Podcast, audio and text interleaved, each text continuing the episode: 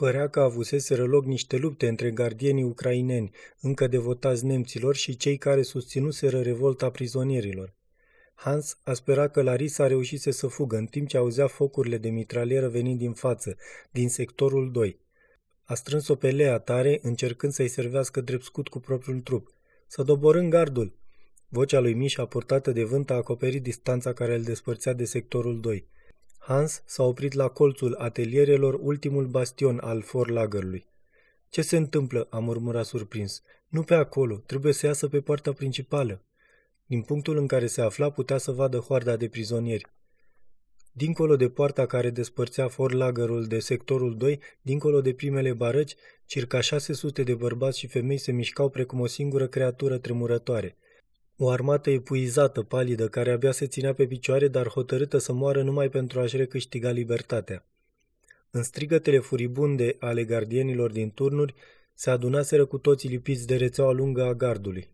Negri în întuneric, înghesuiți unii între alții, urlau împingând sârma ghimpată a gardului, un val negru care împingea într-un dig flexibil. Nu mai fugim?" a întrebat Lea.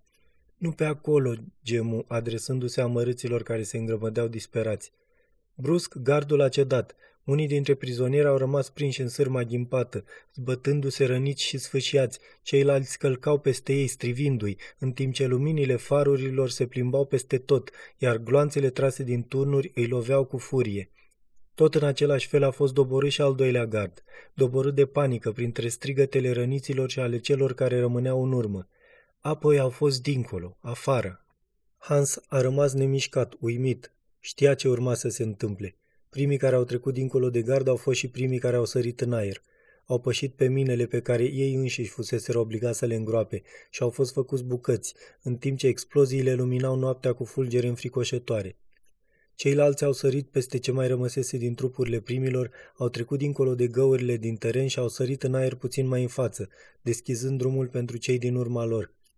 Ce se întâmplă?" a strigat Lea speriată, strângându-se la pieptul lui, în timp ce pământul tremura și oroarea sobiborului trecea prin pământ, la el și apoi la fetiță.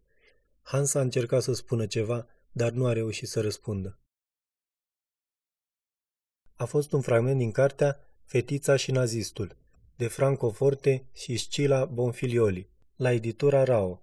Lectura George Hari Popescu